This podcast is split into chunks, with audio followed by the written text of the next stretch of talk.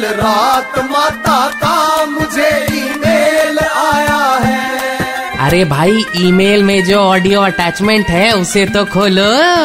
हाँ तो मैं क्या कह रही थी?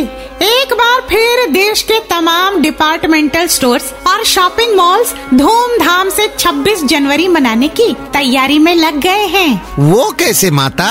अरे वांगड़ू ट्वेंटी सेकेंड जनवरी से लेकर ट्वेंटी सिक्स जनवरी तक हर सामान पे डिस्काउंट ही डिस्काउंट दे रहे हैं। जहाँ देखो वही एक पर एक फ्री मिल रहा है। फ्री के चक्कर में मेरे कई भक्त तो दस दस डब्बे मस्टर्ड ऑयल खरीद लाए हैं, क्योंकि उन पे कोलेस्ट्रॉल फ्री लिखा हुआ था।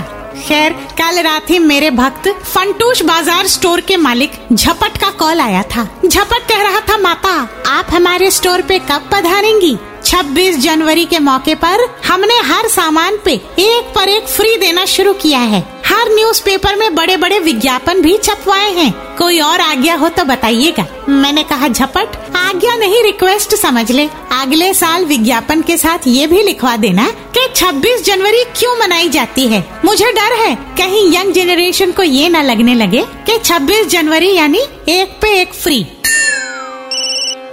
माता, आपके भक्त पॉलिटिशियन श्री सुंदरलाल झिंझोटिया का कॉल है। 26 जनवरी वाले भाषण की तैयारी कर रहे हैं। देश और देशवासियों के नाम को कोई सॉलिड पैगाम देना चाहते हैं। इन्हीं शायरी और कविता मीडिया वाले भी आ रहा है। सो यू नो इससे कह दे अपने भाषण में विनम्रता से जनता को संबोधित करते हुए कहे। सुनो सुनो, वह देशवासियों, गणतंत्र दिवस पे आज मैं ऐलान करता हूँ।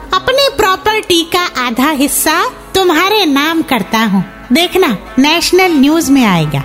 ईस्ट और west India is the best माता का ईमेल बाउंस हो गया। Just download and install the red FM India app फिर से सुनने के लिए।